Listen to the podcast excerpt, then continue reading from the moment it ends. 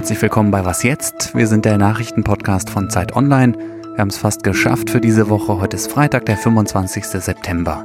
Ich bin Moses Fendel. Mein erstes Thema gleich ist die Fridays for Future Bewegung und dann gucke ich mal wieder, was in Belarus in den letzten Tagen so passiert ist. All das hören Sie nach den Nachrichten. Kein Grad weiter. Das ist das Motto, unter dem heute weltweit Klimaaktivistinnen und Aktivisten auf die Straße gehen. Zum ersten Mal seit die Corona-Pandemie angefangen hat. Die Bewegung Fridays for Future hat zum sechsten Mal zum globalen Klimastreik aufgerufen. Sie fordert von der Politik, die Ziele des Pariser Klimaabkommens einzuhalten. Stichwort 1,5 Grad Erwärmung höchstens.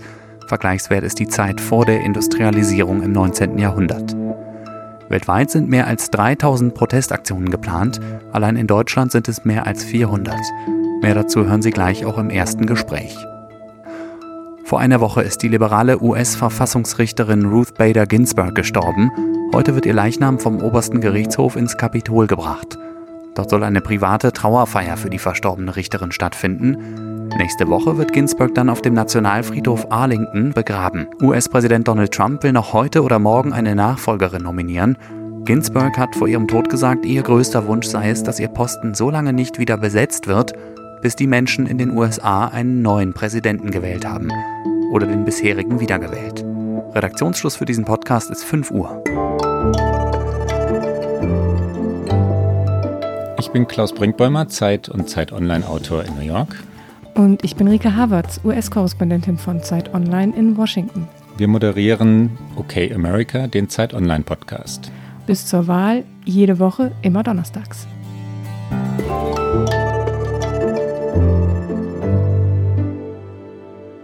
Für heute hat die Bewegung Fridays for Future wieder zum weltweiten Klimastreik aufgerufen. Eine Frage ist natürlich, wie der vor dem Hintergrund der Corona-Pandemie praktisch aussieht. Fridays for Future sagen zumindest, dass alles Corona-konform ablaufen soll. Inhaltlich geht es der Bewegung immer noch um das 1,5 Grad Ziel. Und hier in Deutschland wird vor allem gegen das im Sommer beschlossene Kohleausstiegsgesetz der Bundesregierung protestiert. Ein guter Anlass, mir die Entwicklung der Bewegung in den letzten Monaten mal anzuschauen und zwar zusammen mit Zeit Online-Redakteur Hannes Leitlein. Hallo Hannes. Hey, hallo. Wo stehen Fridays for Future denn jetzt eigentlich nach mehr als einem halben Jahr Pandemie? Ja, du hast es gerade ja schon so ein bisschen angerissen. Es ist genau diese Herausforderung, vor der sie jetzt steht. Sie hat selbst sehr früh im März schon gesagt, dass erstmal keine Streiks mehr stattfinden, auch keine öffentlichen Demonstrationen, um eben der Verantwortung, die sie ja vor sich hertragen, auch gerecht zu werden und die eine Katastrophe nicht durch die andere Katastrophe zu befördern. Sie haben also jetzt genau diese Herausforderung vor sich, eben nicht dazu beizutragen, Corona zu verbreiten. Und trotzdem müssen sie wieder auf die Straße. Das zeigt sich auch durch das letzte halbe Jahr. Der Bewegung ist ziemlich die Luft ausgegangen. Die sind zwar immer noch alle da. Es gab so Online-Sachen einige, aber die öffentliche Aufmerksamkeit dafür ist natürlich weg. Gib mir mal ein paar Beispiele, was für heute alles geplant ist. Es sind bundesweit hunderte Veranstaltungen geplant. Die größte Demonstration wird natürlich in Berlin erwartet, beziehungsweise auch da sind es gleich mehrere. Und manche davon werden auch mit dem Fahrrad durchgeführt. Zwei Stück soll es geben, die dann auch zu dieser Hauptdemonstration dazukommen. Und da radel ich dann auch mal mit. Eine persönliche Frage. Du begleitest den Streik ja heute den ganzen Tag lang als Reporter. Wie schaffst du es bei einem Thema, das dir selber wichtig ist, journalistische Distanz zu wahren und nicht selbst zum Aktivisten zu werden? In dieser Frage ist das besonders schwierig. Das ist auch in anderen Sachen so. Nur ein Beispiel. Ich schreibe seit vielen Jahren auch über die Kirche und jetzt bin ich auch Kirchenmitglied. Und das muss trotzdem funktionieren. Und in dieser Sache ist es noch komplizierter. Diese Krise ist ja erwiesenermaßen menschengemacht. Jetzt bin ich halt Mensch, da komme ich auch nicht raus. Und am Ende geht es darum, dass die Leserinnen und Leser uns abnehmen als JournalistInnen, dass wir unabhängig sind und dass das rauskommt. Und thematisch gesprochen geht es darum, nicht zu fragen, bin ich jetzt Teil der Bewegung oder nicht, sondern was will diese Bewegung? Was sind die Ziele? Sind die angemessen, was die Problematik angeht? Sind sie wirksam, was die politische Forderung angeht und auch die Umsetzung? Denn umsetzen kann Fridays for Future nicht. Sie müssen die Politik erreichen und das hat sich in der Vergangenheit ja gezeigt, das ist schwer. Da tut sie sich auch schwer mit ihren Forderungen und wie sie das macht und ob sie das schafft, das begleiten wir und berichten wir und darum muss es gehen. Und worauf kommt es für Fridays for Future in den nächsten Wochen und Monaten an? Naja, sie sind jetzt wieder auf der Straße. Das ist die erste Aufgabe. Sie müssen erstmal zeigen, dass sie genug Leute wieder dahin bekommen. Man kann sich einmal kurz in Erinnerung rufen, vor einem Jahr, 2019, da waren allein in Berlin mehrere Zehntausend Menschen auf der Straße. Äh, für heute werden nur Zehntausend erwartet. Das heißt, da zeigt sich schon, dass eben viel Luft raus ist, viel Druck auch nicht mehr da sein wird oder nicht mehr der gleiche Druck wie letztes Jahr. Und sie muss eines schaffen, sie muss eben diese beiden Krisen irgendwie zusammenbekommen. Die Leute sind ja okkupiert durch die eine Krise, die allermeisten Leute haben irgendwie existenzielle Ängste durch das Virus und diese Ängste haben die allermeisten Leute durch die Klimakatastrophe noch nicht. Und jetzt ist es nicht an mir der Bewegung irgendwas zu raten, aber ich glaube schon, dass sie es schaffen muss, die Unmittelbarkeit der Klimakatastrophe zu transportieren und den Menschen klarzumachen, dass das so ganz ähnlich ist wie bei dem Virus noch sind auch nur, äh, so zynisch das klingt, Bauern in Bangladesch von der Klimakatastrophe am schwersten betroffen. Und das erinnert so ein bisschen an den Winter 2019, wo das Virus noch nur Menschen in China getroffen hat und hier alles ganz ruhig war, bis eben Italien und Deutschland auch erreicht wurden. Und äh, die Klimakatastrophe fordert uns ab, dass wir ein paar Jahrzehnte vorausdenken und jetzt handeln. Danke, Hannes. Gerne.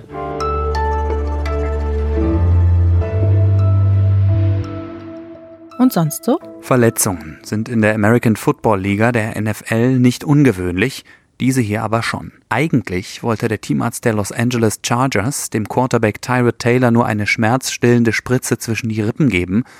Dabei hat er aber die Lunge des Spielers erwischt. Taylor hat Glück im Unglück gehabt. Zwar musste er mit seiner Lungenpunktion ins Krankenhaus und verpasst mindestens das nächste Spiel, seine Karriere ist aber nicht in Gefahr und sein Trainer hat gesagt, dass Taylor noch nicht mal sauer ist.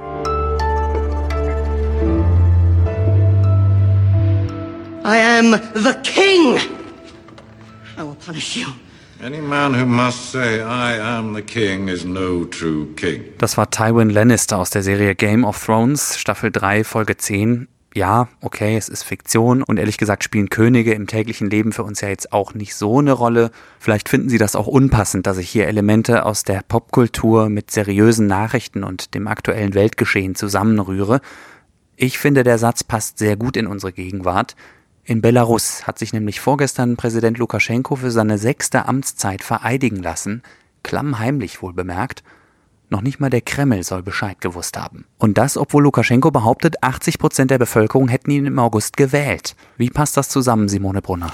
Na, du hast recht, das passt natürlich gar nicht zusammen. Also diese geheime Amtseinführung führt diesen Anspruch, dass ja ein großer, der größte Teil der Bevölkerung noch hinter ihm stehen soll, ja völlig ad absurdum. Und nicht einmal das belarussische Staatsfernsehen hat diese Zeremonie übertragen. Und es waren nur ganz eingefleischte Lukaschenko-Loyalisten anwesend. Und weil du auch den Kreml und Putin angesprochen hast, ist es interessant, weil bis jetzt eigentlich auch Putin selbst nicht zu Lukaschenkos Inauguration gratuliert hat.